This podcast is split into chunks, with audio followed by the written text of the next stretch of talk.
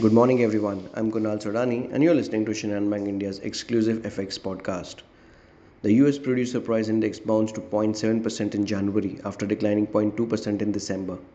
Meanwhile, jobless claims unexpectedly fell to 194k compared to 200k claims expected. Cleveland Fed President Mester said in a speech that the Fed has come an appreciable way in bringing policy from a near accommodative stance to a restrictive one. But I believe we have more work to do. ECB Executive Board member Panetta said raising borrowing costs in small increments would allow a better monetary policy adjustment as previous tightening has started to put a brake on economic activity. US President Joe Biden fired shots at his Chinese counterpart while conveying the expectations for a talk with the Chinese leader during an interview with the NBC News. He said he thinks that the last thing uh, China will fundamentally want to rip off the relationship with the US and with the president himself.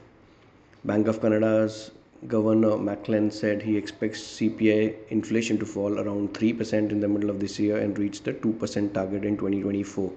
However, he added if evidence begins to accumulate to show that inflation is not declining in line with forecast, then they are prepared to raise policy rates further. In terms of important data points, we have retail sales of UK, French final PMI, uh, CPI data for the euro, uh, and FOMC member Bowman will be speaking today. Talking about the macro levels, dollar index has bounced above 104 levels. Uh, Brent crude price is hovering around $85 per barrel.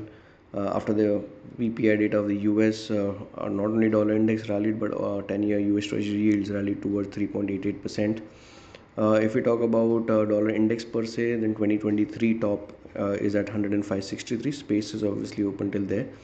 Uh, for dollar rupee, we expect 80 to 60 to act as a support, while 83.05 to act as a resistance for the day. So that's all from my side, friends. Wishing you all a very happy and energetic day. Thank you.